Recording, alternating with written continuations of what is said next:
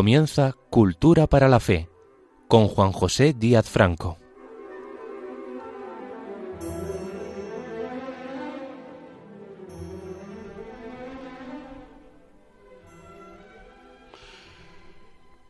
Un saludo muy cordial para quienes tienen la amabilidad de sintonizarnos. Este espacio y quien lo representa ante ustedes se conmueve ante la Virgen María, titular de la cadena y de los corazones cristianos.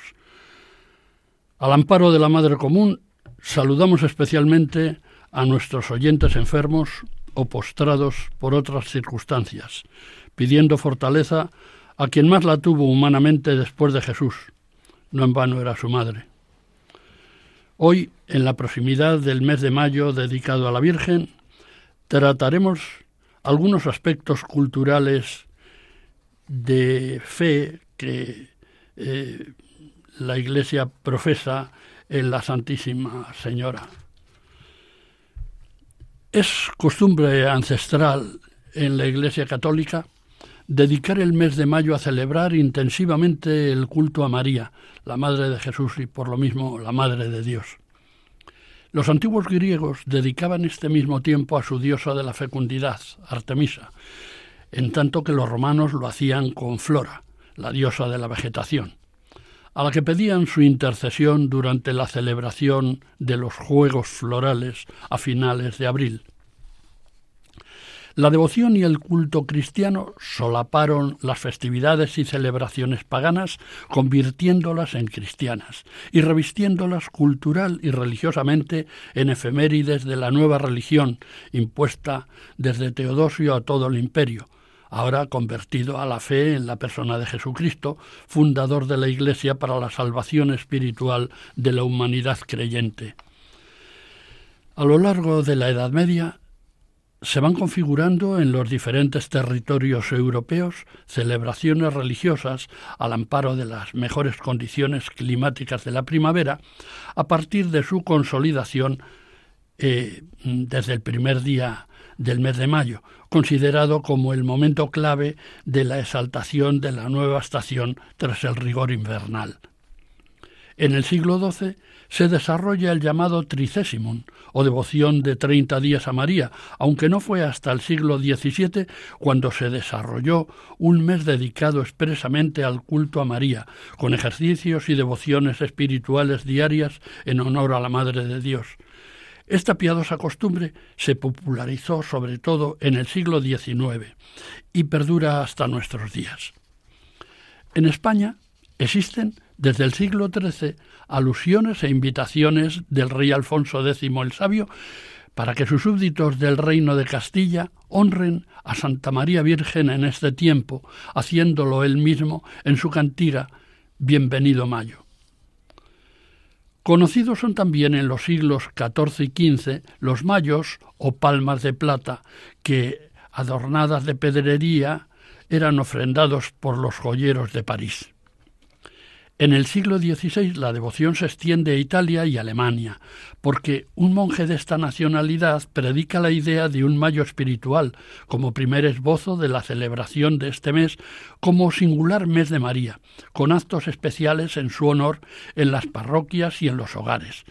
Es el llamado mes de las flores o de las florecillas de María, que abundan en estas dos quincenas primaverales y que San Juan Bosco parangonaba con una floración espiritual de consejos o propósitos a los jóvenes para ofrecerlos a la Virgen cada día como humilde homenaje de virtud, con nombre de las diversas especies florales.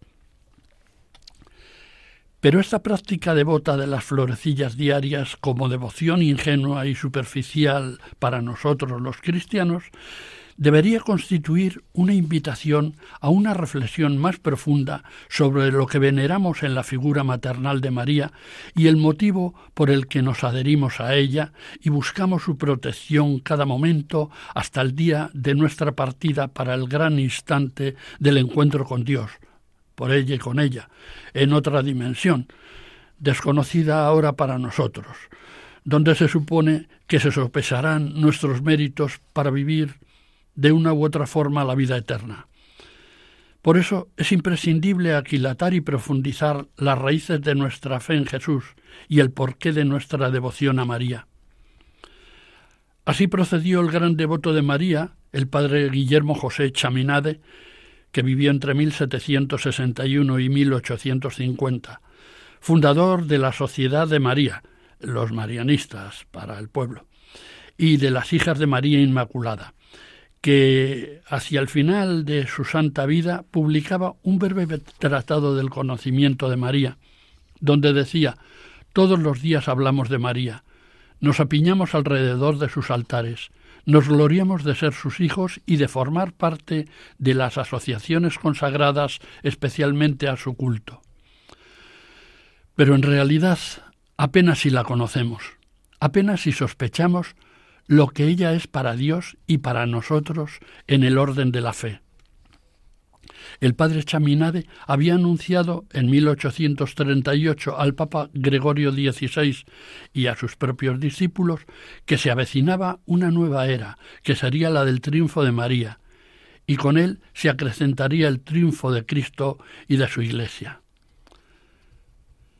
Tanto el padre Chaminade como cien años antes San Luis María Griñón de Montfort, que vivió entre 1673 y 1716, con su obra Tratado de la verdadera devoción a la Santísima Virgen, representan una corriente mariana revitalizadora en la Francia prerevolucionaria y revolucionaria que trascendió al resto de Europa. Precisamente, este San Luis María Griñón de Montfort es recordado por el Papa Juan Pablo II como fervoroso apóstol de una auténtica espiritualidad mariana, cuando animando a los fieles a profundizar en la doctrina del Concilio Vaticano II sobre la Virgen, en su encíclica Redemptoris Mater, la Madre del Redentor, de 25 de marzo de 1987, en el punto 48, casi al final de la misma encíclica, dice, la espiritualidad mariana a la par de la devoción correspondiente, encuentra una fuente riquísima en la experiencia histórica de las personas y de las diversas comunidades cristianas que viven entre los diversos pueblos y naciones de la tierra. A este propósito, me es grato recordar entre tantos testigos y maestros de la espiritualidad mariana la figura de San Luis María Griñón de Montfort, el cual proponía a los cristianos la consagración a Cristo por manos de María, como medio eficaz para vivir fielmente el compromiso del bautismo. Junto a estos dos ilustres franceses devotos de la Virgen, Chaminade y Grignon de Montfort, permítanme situar al no menos devoto y conocido obispo italiano San Alfonso María de Ligorio, que vivió entre 1696 y 1787, proclamado doctor de la Iglesia y fundador de los Redentoristas, además de autor de Las Glorias de María, uno de los más prestigiosos tratados marianos. El testimonio, entre otros, de estos hombres es el ejemplo de quienes se proponen encomendarse especialmente a la Virgen, y ese es también nuestro reto, conocer algo más o mejor, mucho más, si fuera posible, a la Virgen para que nuestra devoción mariana no se vea reducida a meros impulsos sentimentales según diversas ocasiones dentro de una devoción rutinaria. Este conocimiento y profundización en nuestra relación con la Virgen María nos lo proporcionan fundamentalmente las tres fuentes de la revelación. La Sagrada Escritura, la Sagrada Tradición y el Magisterio de la Iglesia, recogido en los concilios ecuménicos y en la doctrina pontificia.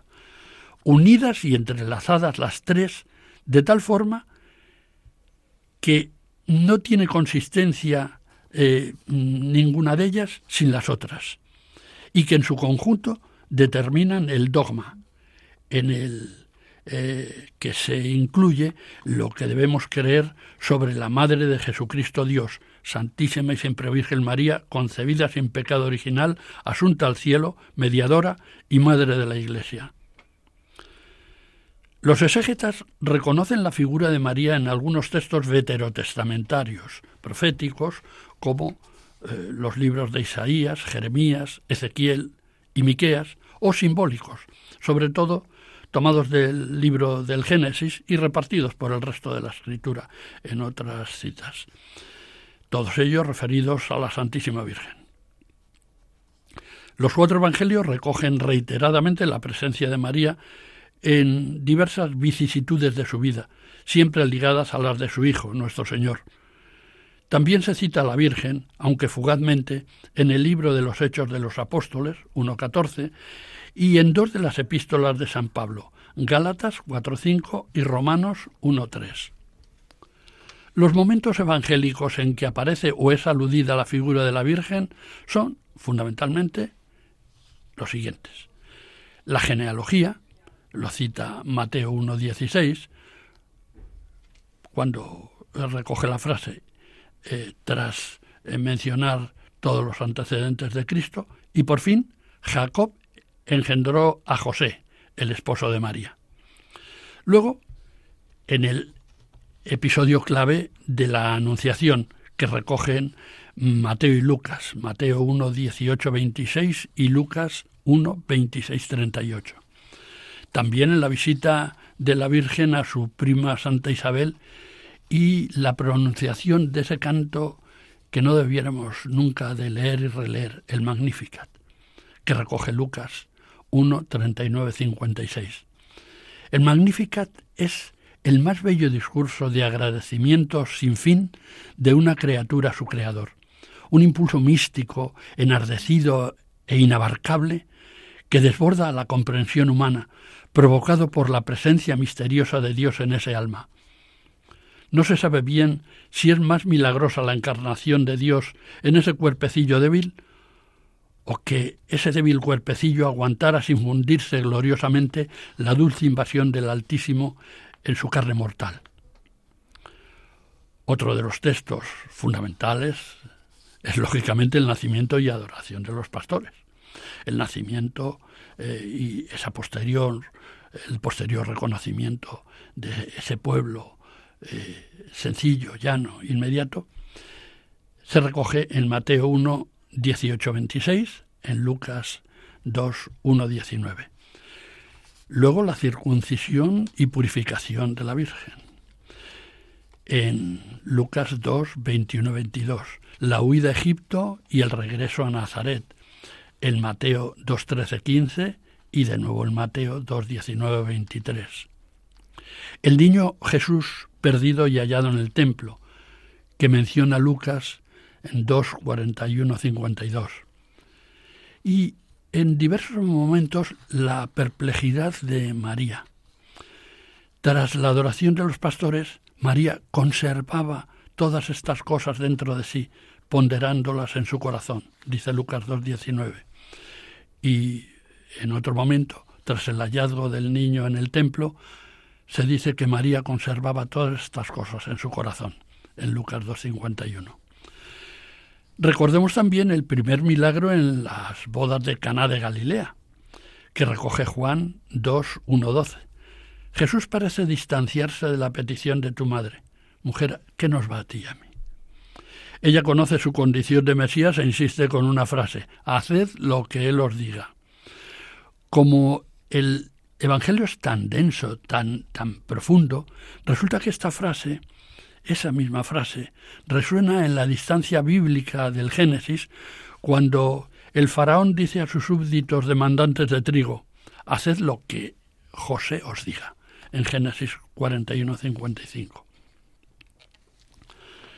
La respuesta de Jesús sobre quiénes son su madre y sus hermanos, un episodio desconcertante y alentador al mismo tiempo, que se recoge en los sinópticos, en Mateo 12, 46, 50, Marcos 3, 31, 35 y Lucas 8, 19, 21, Jesús responde a quienes le dicen que tu madre y tus hermanos te buscan. ¿Quiénes son mi madre y mis hermanos? Y enseguida aclara, los que hacen la voluntad de mi Padre que está en el cielo, los que escuchan la palabra de Dios y la cumplen. Esos son mi madre y mis hermanos. Luego escuchamos en el Evangelio en un momento a una mujer que espontáneamente grita, Bendito el vientre que te llevó y los pechos que te amamantaron. Esa bienaventuranza a la Virgen, ese piropo, lo encontramos en Lucas 11, 27, 28. Pero Jesús responde al punto. Benditos más bien los que escuchan la palabra de Dios y la cumplen, que es la misma respuesta a los que preguntan por quiénes son su madre y sus hermanos. Luego, Jesús asombra con su imprevisible sabiduría. ¿No es este el hijo del carpintero? ¿No es este el hijo de María? que encontramos en Mateo 13, 56, 58, Marcos 6, 3 y Lucas 4, 22. También, y finalmente, en la cruz, eh, Jesús se dirige a la Virgen y a San Juan. Madre, ahí tienes a tu hijo. Hijo, ahí tienes a tu madre. En Juan 19, 25, 27. En todos estos momentos hay alusiones específicas y profundas a la Virgen. De estas anteriores referencias evangélicas, la más relevante es, sin duda, la de la Anunciación a María. Eh, ¿Anunciación de qué? De que concebirá milagrosamente a Jesús, que en ese momento comienza su vida entre nosotros, sometido dentro del precioso cuerpo de la Virgen, a todas las leyes biológicas humanas y a todos los riesgos del nasciturus, cuya existencia como ser y humano está cuestionada hoy furibundamente. Pero vayamos a los orígenes de esta historia de vida en la pequeña aldea de Nazaret, donde comenzó todo.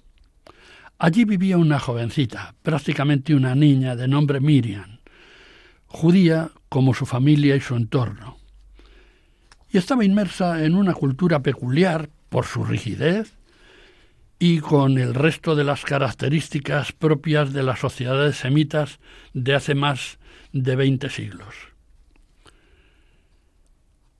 Mm, eh, en Oriente eh, no participa la mujer en la vida pública, lo cual es también válido respecto al judaísmo, eh, del tiempo de Jesús y en todo caso respecto a las familias fieles a la ley mosaica.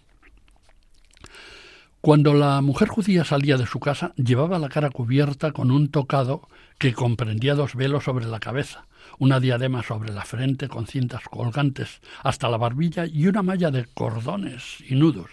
De este modo no se podían reconocer los rasgos de su cara. La mujer que salía a la vida pública sin llevar la cabeza cubierta, es decir, sin el tocado que velaba el rostro, ofendía hasta tal punto las buenas costumbres que su marido tenía el derecho y el deber eh, de reprenderla, hasta penalizarla civilmente incluso, si no se cumplía ese requisito. Había incluso mujeres tan estrictas que tampoco se descubrían en casa. Según esto, las mujeres debían pasar en público inadvertidas. Las reglas de la buena educación prohibían encontrarse a solas con una mujer, mirar a una mujer casada o saludarla. Se prefería que la mujer, especialmente la joven antes del matrimonio, no saliese o se mostrase en público.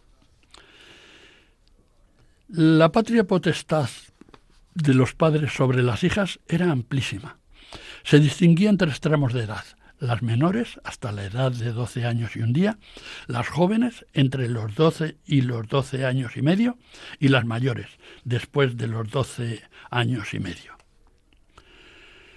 Los esponsales, que preparaban y determinaban el paso de la joven del poder del padre al del esposo, tenían lugar en una edad extraordinariamente temprana. Esto según nuestro criterio actual, pero no según el del Oriente Antiguo, tan distinto y tan distante. La edad normal eh, de los esponsales para las jóvenes era entre los 12 y los 12 años y medio, pero constan documentalmente esponsales y matrimonios aún más precoces. También era muy corriente prometerse con una pariente. La prometida es considerada ya como esposa aunque aún no lo sea formalmente, y puede quedar viuda o ser repudiada por un libelo de divorcio o condenada a muerte en caso de adulterio. Pero pese a todas estas anticipatorias formalidades legales, solo con el matrimonio, que ordinariamente tenía lugar un año después de los esponsales, la joven pasaba definitivamente del poder del padre al de su marido. La joven pareja iba ordinariamente a vivir con la familia del esposo, lo cual significaba para la esposa, la mayoría de las veces muy joven aún, el penoso deber de introducirse en una comunidad familiar que le era extraña y que, con frecuencia, podía mostrar hacia ella sentimientos hostiles. La mujer estaba obligada a obedecer a su marido como a su dueño, y esta obediencia era un deber religioso.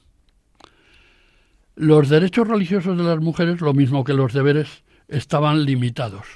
En sus antigüedades judías cuenta Flavio Josefo que las mujeres sólo podían entrar en el atrio de los gentiles y en el atrio de las mujeres del templo, pero durante los días de la purificación mensual y durante un periodo de cuarenta días después del nacimiento de un varón, como leemos en Lucas 2.2, y ochenta días después del de una hija, no podían entrar ni siquiera al atrio de los gentiles en esos momentos.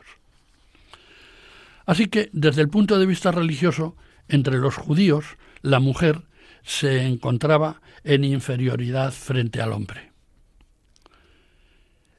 He querido recordarles las consideraciones anteriores para ambientar mentalmente y enriquecer con los datos de la cultura judía de aquel momento el comienzo de la presencia histórica de la Virgen María con el relato evangélico de la Anunciación, que solo mencionan los dos evangelios eh, que he citado, el de Mateo 1, 18, 25 y el de Lucas 1, 26, 38.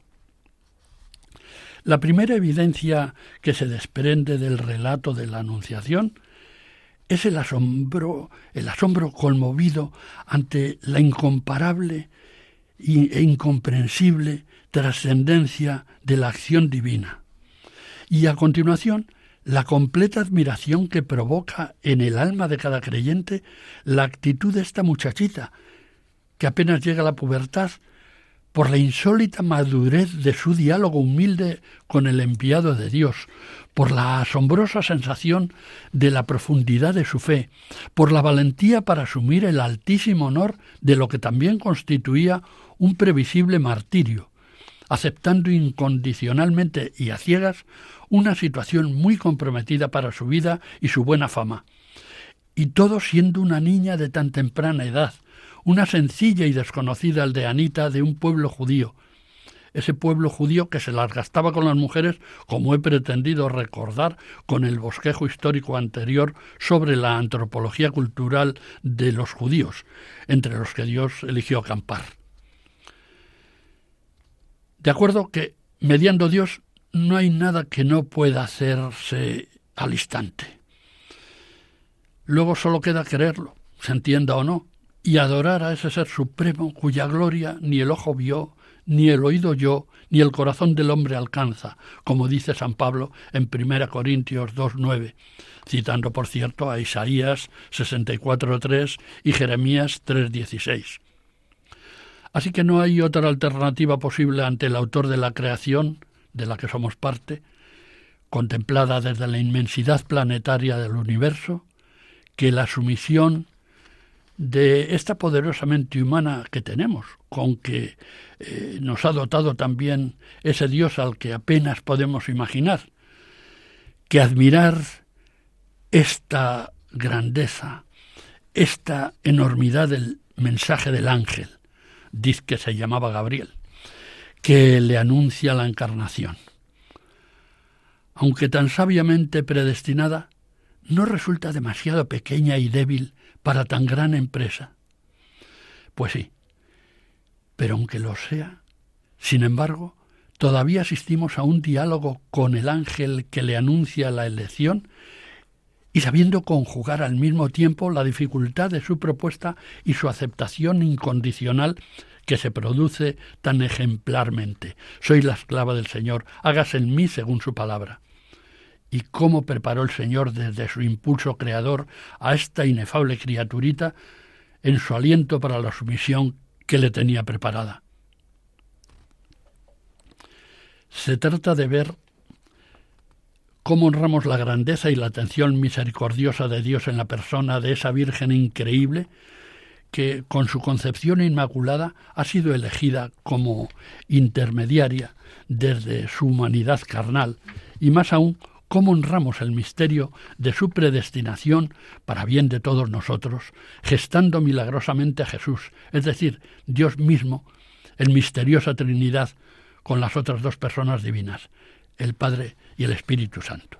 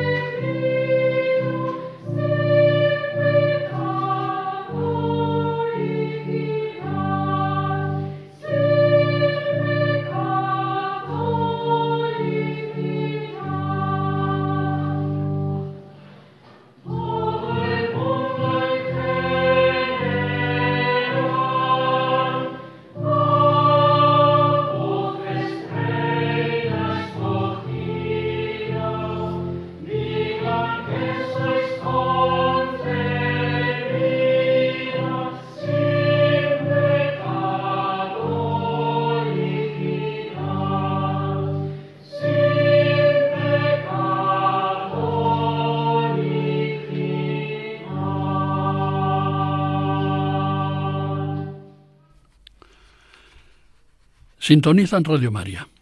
Este es su programa Cultura para la Fe. Les habla Juan José Díaz Franco.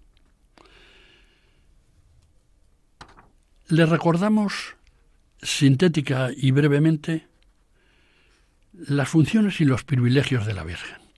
Las funciones de María en la vida de los creyentes estarían integradas por la maternidad divina de Cristo nuestro Señor, que es dogmático, la maternidad espiritual sobre la Iglesia y la humanidad, la mediación universal amparada en la de Cristo Redentor y Salvador nuestro, la realeza por su designio divino en la encarnación, por su papel de corredentora y madre de todos los hombres,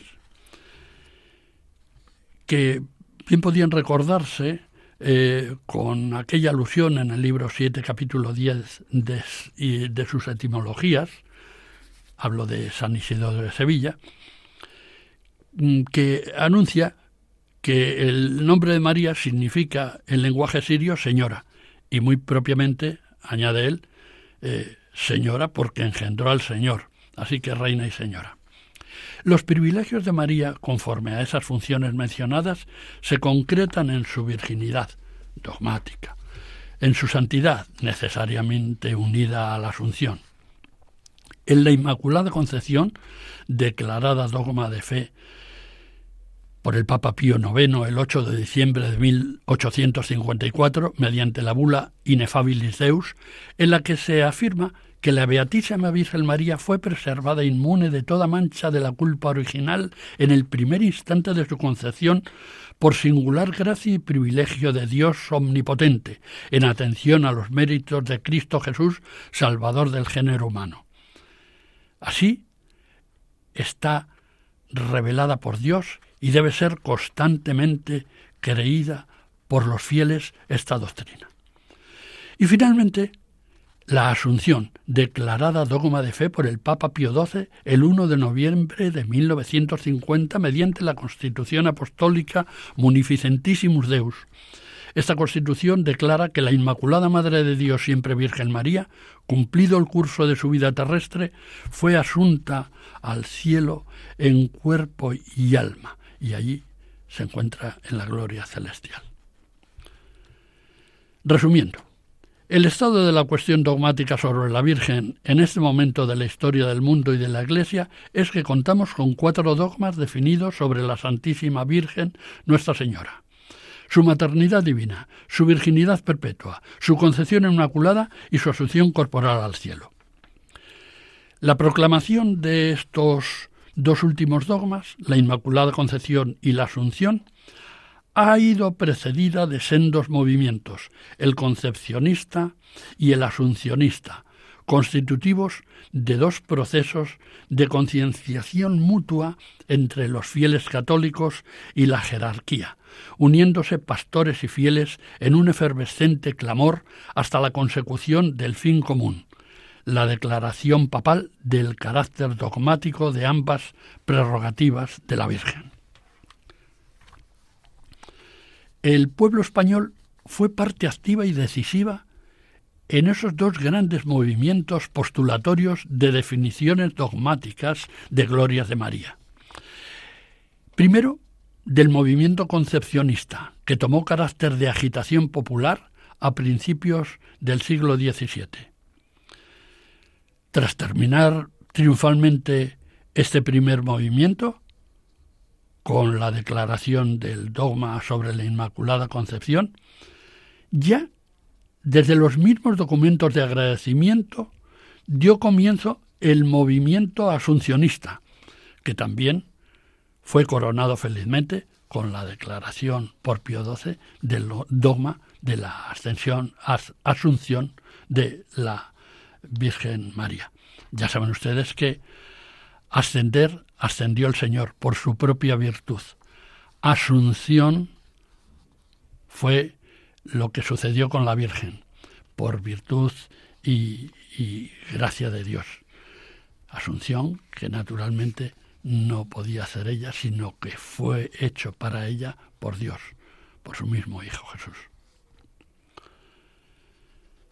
El primero de estos movimientos, el movimiento concepcionista, se distingue por su tono apologético, por las vivísimas reacciones de sus defensores frente a los maculistas, es decir, frente a los que no veían tan claramente este privilegio mariano, que motivaron en el curso de los siglos enconadas polémicas, pugnas teológicas, eh, incluso dentro del propio marco de la península, y fuera mucho más.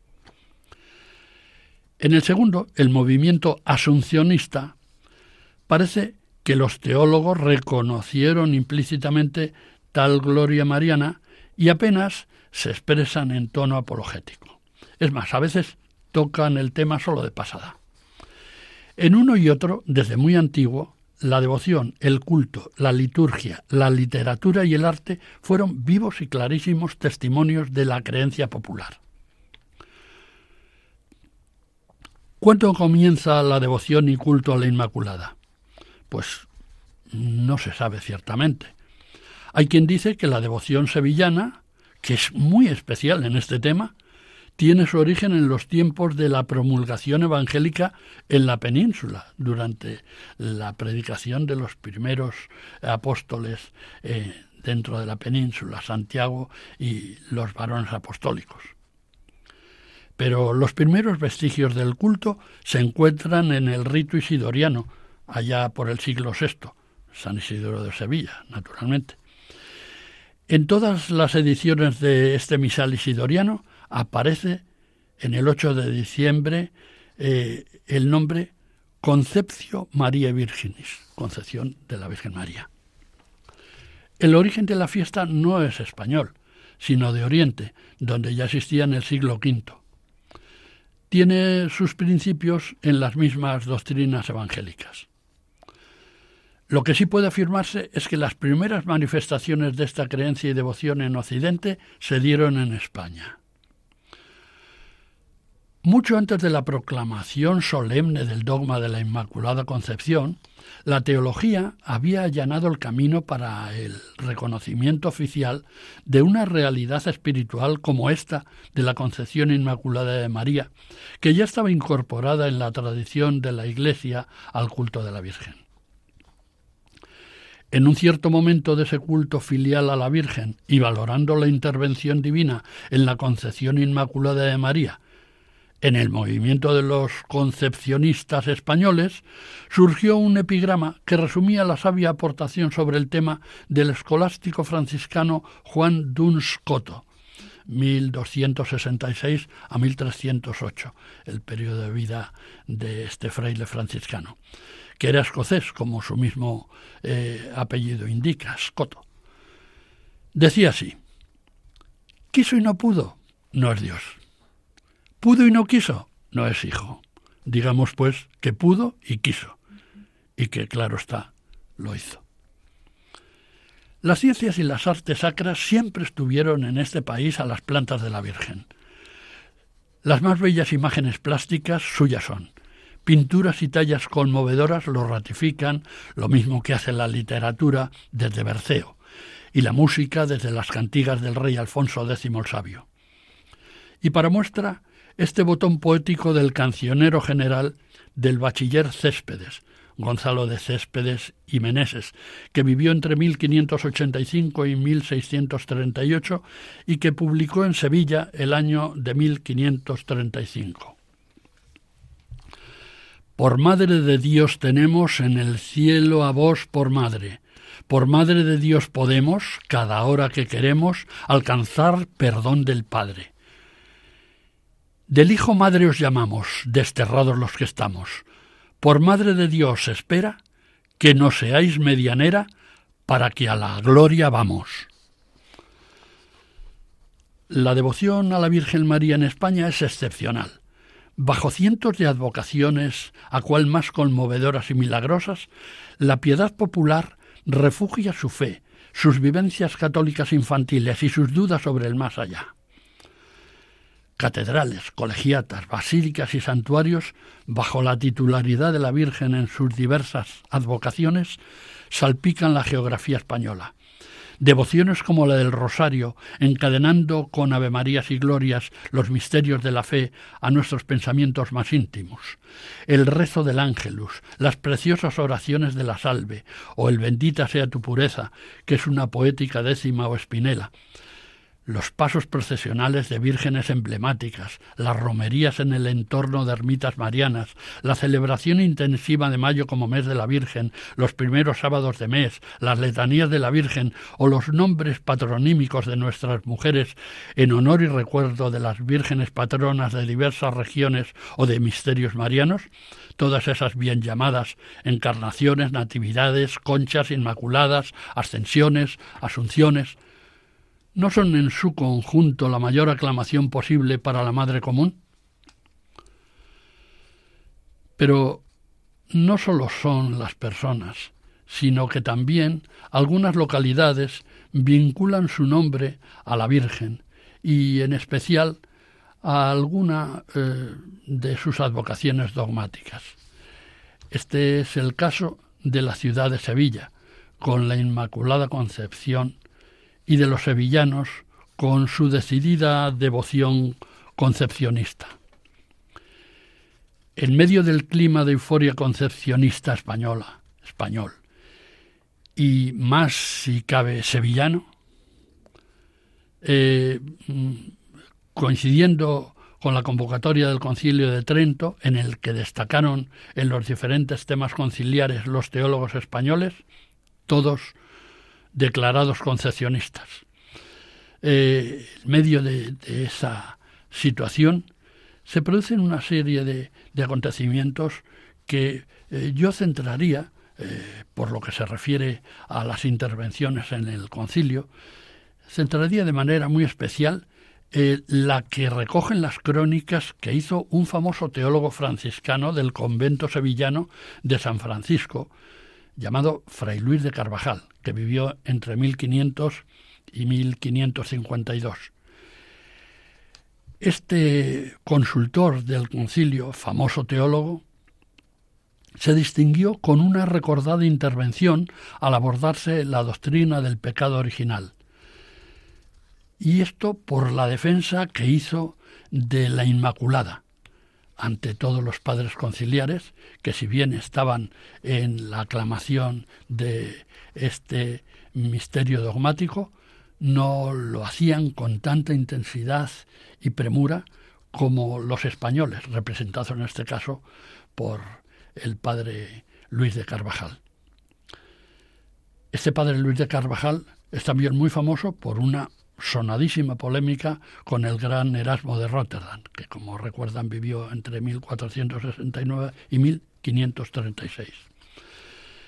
Pero ya en España fue otro fraile franciscano, Francisco de Santiago, natural de Fregenal de la Sierra en Badajoz, el que prendió la chispa del movimiento concepcionista en Sevilla. Fray Francisco había estado en la corte de Felipe III, donde tuvo muchísima influencia. Orando en una ocasión ante la Virgen de Guadalupe, que como saben eh, tiene su santuario en tierras extremeñas, según cuentan los biógrafos, tuvo una revelación en la que oyó un mensaje. Trata del misterio de mi purísima concepción porque ya ha llegado el tiempo. Providencialmente, este franciscano, Francisco de Santiago, fue trasladado al convento de Santiago en Sevilla y allí se puso en contacto con los concepcionistas sevillanos. Fueron sus primeros acuerdos eh, hacer unos versos en que se proclamase libre de pecado original en el primer instante de su ser a la Madre de Dios. Por este motivo se convocaron a todos los poetas conocidos y que tenían alguna notoriedad en Sevilla para una reunión en el convento de San Diego, donde se les hizo la oferta de versificar y ganar el concurso para publicar sus versos. Así que eh, se les hizo ese encargo y se les recomendó que habrían de realizarse en un metro fácil, que fuera fácilmente leíble, recordable y pronunciable por el pueblo. Entre los eh, versos y composiciones poéticas presentadas, resultaron elegidos los versos de Miguel Cid, un conocido y muy notable poeta sevillano ya en su época, que vivió entre 1550 y 1615. Este poeta ganó el concurso y mm, sus famosos versos quedaron grabados para siempre hechos carne en la conciencia católica de Sevilla. Dicen así, tan sencillamente. Todo el mundo en general, a voces, reina escogida, diga que sois concebidas sin pecado original. Esta primera estrofa era una verdadera proclamación ante el mundo. Todo el mundo en general, a voces, a voces se lanzó Sevilla por sus calles proclamando su ardiente deseo a los que el día 23 de enero de 1613 salieron del convento franciscano cantándolo públicamente, se agregaron, a poco de iniciar su marcha, miles y miles de personas. Con aquel grito fervoroso eh, de la ciudad había parecido un argumento contundente. A partir de entonces, Fray Francisco y los demás religiosos no parecían tener otra ocupación que cantar los versos todo el día, formando procesiones por las rutas más concurridas de la ciudad. En las calles y plazas se hablaba y discutía del misterio de la Inmaculada. Miguel Cid se hizo tan famoso ya en su época que el pintor barroco Francisco Pacheco le retrató junto a la Inmaculada en un cuadro que se conserva aún en la Catedral de Sevilla. También la ciudad le dedicó una calle, con sus famosos versos escritos bajo el nombre de la calle y en la Plaza del Triunfo, a los pies del monumento a la Inmaculada Concepción, se colocaron cuatro estatuas de los mejores paladines de la Inmaculada, la del teólogo jesuita Juan de Pineda, la del pintor Bartolomé Esteban Murillo, la del escultor Juan Martínez Montañés y la del poeta Miguel Cid. El gran Miguel de Cervantes, en su viaje al Parnaso, llama a Miguel Cid poeta santo por la religiosidad de sus versos. Esta admiración por la Inmaculada hacía que por todas partes trascendiera esta cuestión teológica que más tarde habría de ser recogida por los pinceles de Murillo. A la enamorada idea concepcionista de Sevilla dedicó Bartolomé Esteban Murillo hasta 33 cuadros.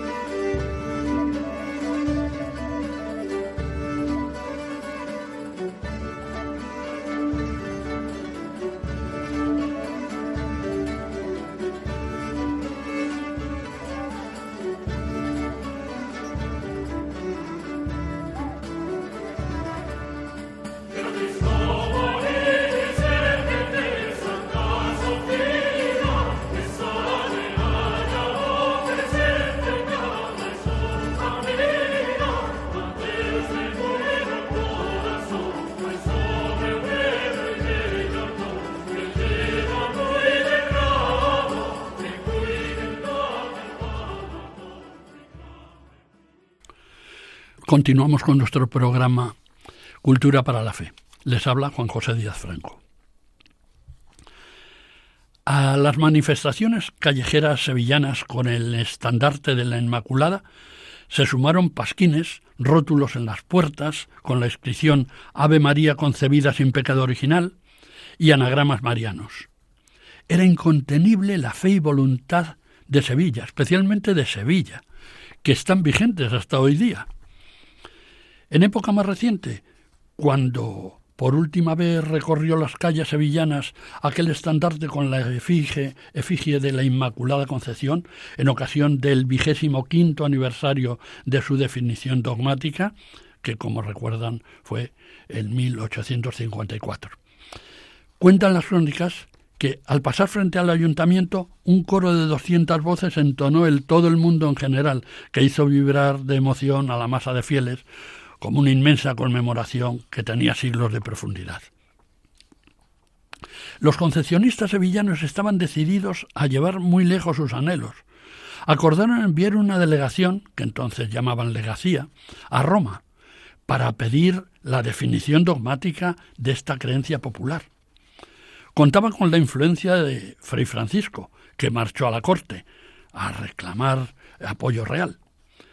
El 26 de julio de 1615 salieron de Sevilla los legados Vázquez de Leca y este don Bernardo del Toro, el eh, cura compositor que hemos mencionado hace un momento. Este sacerdote eh, que musicó los versos de Miguel Cid.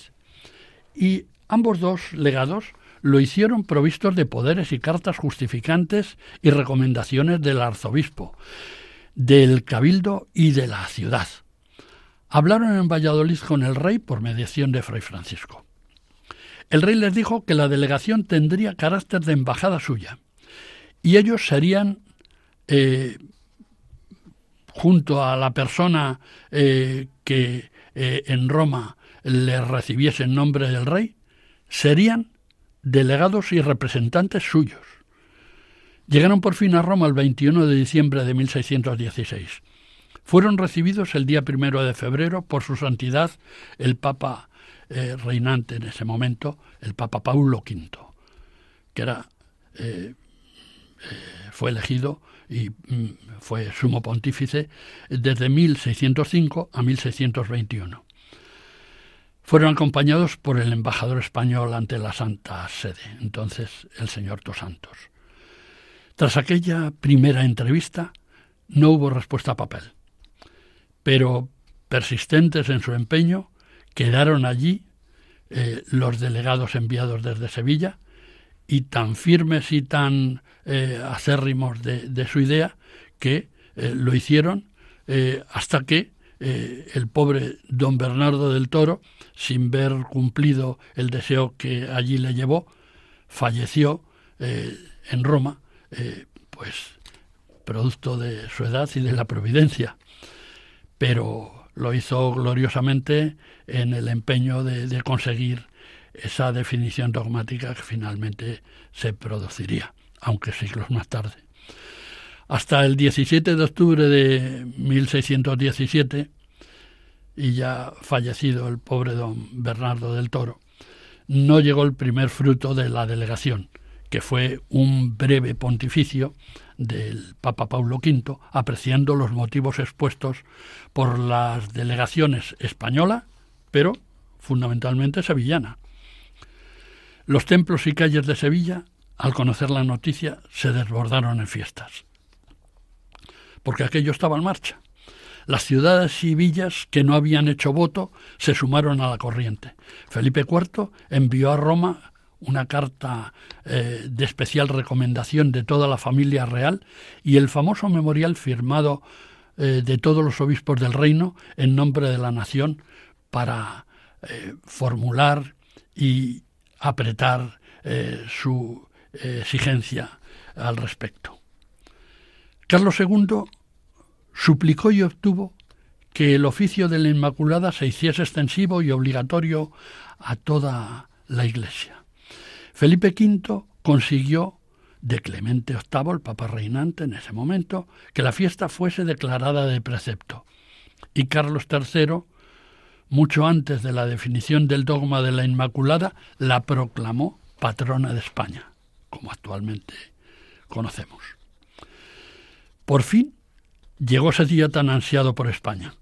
El 8 de, y por todos, claro, por todo el orbe cristiano, pero singularmente por la contumacia española en, en defender este derecho de la Virgen.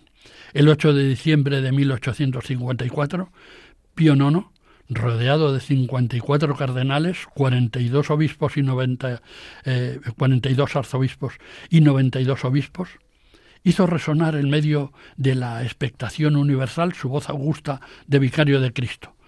Declaramos, pronunciamos y definimos que es doctrina revelada por Dios la que sostiene que la Beatísima Virgen María, en el primer instante de su concepción, por singular gracia y privilegio de Dios omnipotente y en previsión de los méritos de Jesucristo, Salvador del género humano, fue preservada inmune de toda mancha de pecado original.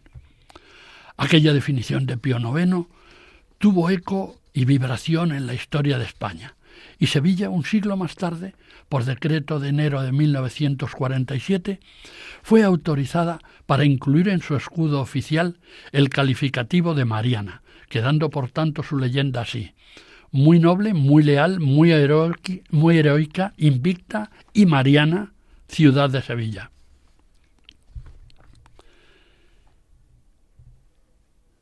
Pero no toda la gloria del movimiento concepcionista se quedó en la ciudad de Sevilla, sino que irradió curiosa y gloriosamente a una localidad muy próxima que merece una mención y una apología por su fe concepcionista y su actuación pionera. Se trata de Valencina de la Concepción, interesante localidad eh, a ocho kilómetros de Sevilla, que data en su fundación del siglo XIII y que hoy cuenta con unos, unos 8.000 habitantes. Bien, en 1948 el pueblo cambió el nombre de Valencina del Alcor, que tenía hasta entonces, por el de Valencina de la Concepción, todo por la devoción sevillana a la Inmaculada Concepción. Valencina fue la primera población española en celebrar, lanzando las campanas al vuelo, la proclamación del dogma de la Inmaculada Concepción el 8 de diciembre de 1854. Las campanas las hizo sonar el sacerdote franciscano Fray Manuel Fernández que fue avisado por la infanta Luisa Fernanda, que vivía en el Palacio Sevillano de San Telmo y que tenía relación con este sacerdote franciscano.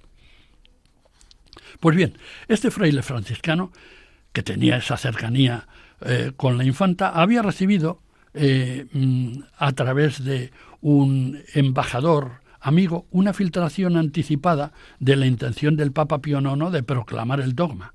Y así eh, compartieron la noticia la infanta y el padre franciscano. Alborozado este franciscano providencial mm, por la noticia, corrió a tocar las campanas de su pueblo, que era, claro, Valencina de la Concepción. Hoy su pequeña hazaña está honrada con el recuerdo de una vía pública en esa localidad eh, titulada a su nombre. Se llama Calle del Padre Manolito.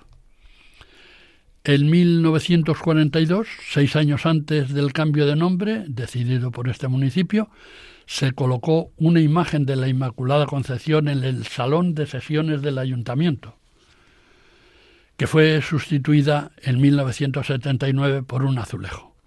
Previamente, en 1946, se había inaugurado un monumento a la Inmaculada en el pueblo, como se ve, una de arena por una de cal. Bien, pues hasta aquí eh, el programa de hoy, que constituye una primera parte de este tratamiento de los aspectos culturales en los dogmas sobre la Virgen, a los que Dios mediante seguirán nuevas aportaciones dentro del espacio radiofónico que está a su disposición Cultura para la Fe. Y siempre también al amparo de este mayo, que comienza tan proclive la intensificación eh, de la plegaria a María, tan impresa en la mente de muchos de nosotros desde la época infantil. Paz y bien para todos.